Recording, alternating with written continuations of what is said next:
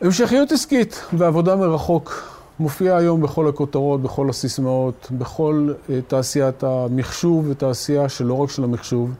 אנחנו בישראל, משום מה, אוהבים להיות מופתעים. אני אומר את זה כי אני מסתכל על עצמנו בתור תעשיית מחשוב, שמכירה את המצבים האלה ויודעת איך להתמודד איתם, וצריכה להבין איך להתמודד איתם, ומשום מה שכחנו אותם בדרך. כל אירוע שקורה כאן הוא הפתעה. ולכן משתדלים לא לתכנן, לא, לא לחשוב קדימה, אלא להסתכל על הכאן ועכשיו, ואיך מתקנים את זה בצורה של אילתור, כי שם המומחיות שלנו.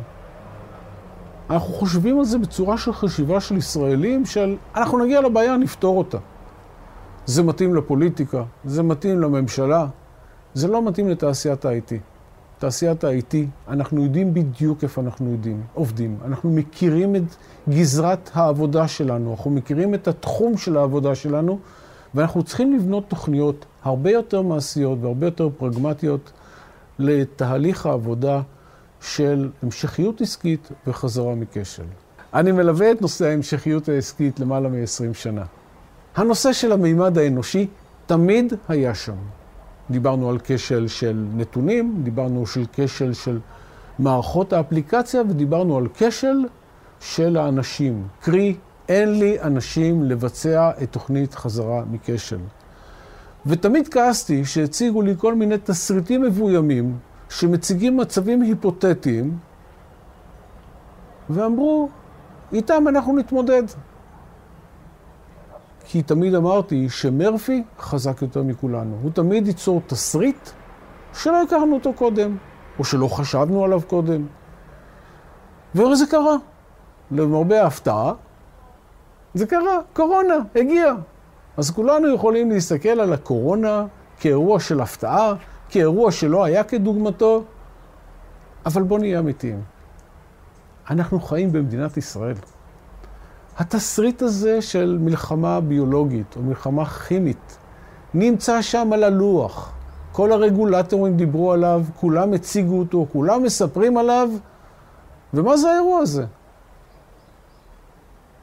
אירוע של פצצה מלוכלכת, כמו שמוגדרת, בהגדרתו, מגדיר שחלק גדול ממדינת ישראל יהיה סגור, התנועה תהיה מוגבלת, עובדים יישארו בבית, ואיזה פלא, כמעט קורונה. ולכן כל הדבר הזה היה אמור להיות מאורגן ומסודר מראש. זה בסך הכל תסריט א' מול תסריט ב'. בבסיס הוא ברור לחלוטין.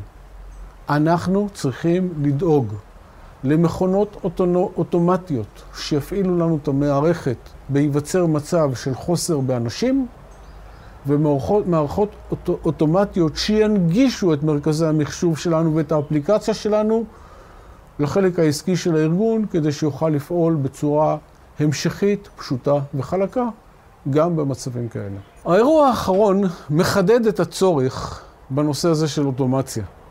אבל אוטומציה חוצה ארגון. אוטומציה שמסתכלת על כל התהליכים, על כל הפלטפורמות, שרואה את כל מאגר המשאבים בעולם זמינים לי כדי לבצע תוכנית חזרה מכשל או המשכיות עסקית. אוטומציה של העברה לייצור, אוטומציה של אה, פריסה של אה, שירותים חדשים, אוטומציה של פריסה של שרתים ו storage ו network, אוטומציה של תהליך עבודה שלם.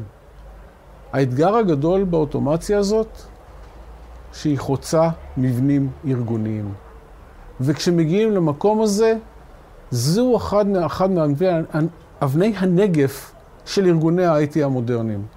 למעשה, כשמסתכלים על הדבר הזה, הוא צריך לשבת היום על שולחן העבודה של כל מנהל מערכות מידע. אוטומציה. אוטומציה בהקשר למה שקורה היום בחוץ, במצב מלחמה, ואוטומציה במצב שלום. ככלל, אוטומציה מקטינה בצורה דרמטית עלויות.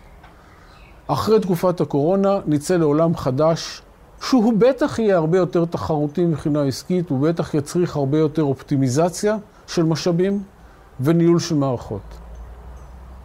אנחנו נצא לעולם שבתוכו האוטומציה שלנו תעבור ארגונים שונים בתוך ה-IT שלנו. מנהלי תשתיות, מנהלי פיתוח, DevOps, מנהלי התפעול, אנשי אבטחת מידע, אנשי ביזנס.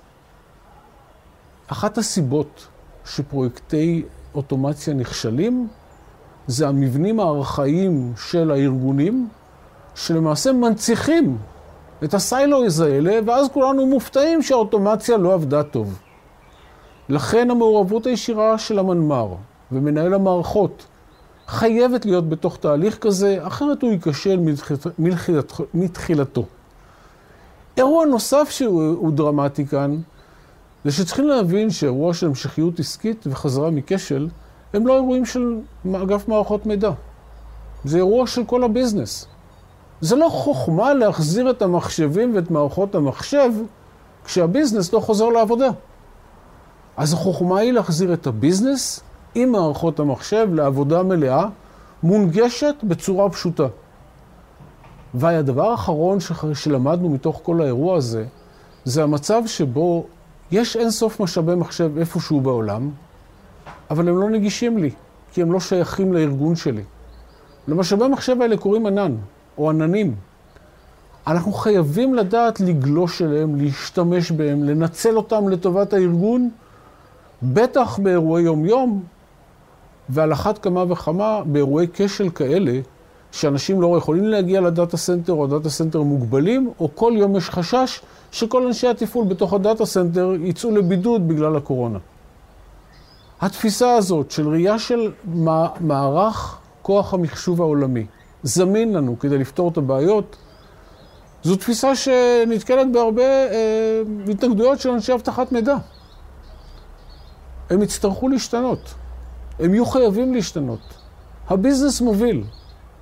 בדיוק כמו שבנק נותן הלוואה של מיליארדי דולרים תחת ניהול סיכונים, צריך להנגיש גם מערכות מחשב תחת ניהול סיכונים.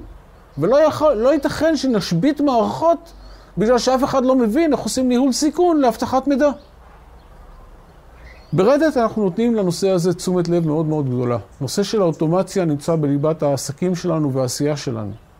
אנחנו נשמח מאוד להגיע לארגונים, לדבר איתם על הנושא הזה, לעזור להם בהחלקה של האירוע הזה, כשאנחנו יודעים שיש התנגדויות, שגופי ה-security לא רוצים לעבוד עם גופי הסיסטם, וגופי הסיסטם לא רוצים לעבוד עם גופי האפליקציה.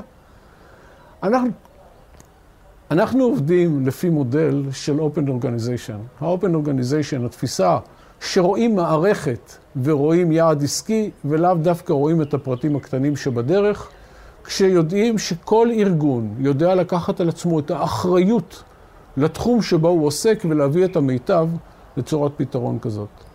יש לנו גופי Professional Services שמלווים ארגונים בתהליכים של יישום אימפלמנטציה, והיישום הזה נע על שני מישורים. מישור אחד, עסקי, להביא תוצאות עסקיות ברורות שאפשר למדוד אותן, והמישור השני, ליישם מערכת שתוכל לגדול וללוות את הארגון בתהליך הצמיחה שלו והגדילה שלו והפריסה שלו לעוד מרחבים טכנולוגיים. אני יודע שזה נשמע קצת אנרכיסטי וקצת בומבסטי וקצת מוזר, אבל בואו נסתכל רגע על עצמנו, אנשי המחשוב. בארבע, חמש שנים האחרונות, כולנו סביב הטרנד המדהים הזה של חדשנות ואינוביישן והנאה וכל הדברים היפים האלה, וכולנו משתמשים בסיסמה שנקראת DevOps. כולנו. מה זה DevOps? זה טכנולוגיה? לא. DevOps הוא למעשה תרבות ארגונית שמאפשרת תה, תהליך אוטומציה של העברת אפליקציה מפיתוח ועד ייצור, מגרסאות שונות לגרסאות נוספות, את כל מחזור החיים הזה בצורה אוטומטית. זה DevOps. אז למה לא ניקח את זה וניישם את זה בעולם הרגיל של המערכות הקונבנציונליות? בשם חברת רדט, אני רוצה לנצל את ההזדמנות הזאת ולאחל לכולנו שנצא מהמשבר הזה הרבה יותר חכמים, הרבה יותר ידענים, ושניקח את התובנות האלה, ליישם אותן לייעול הארגון שלנו, להשגת היעדים העסקיים שלנו, ולעבודה הרבה יותר כיפית בתנאים יותר נחמדים. ושנהנה בעבודה במשרד. המשך יום נעים לכם.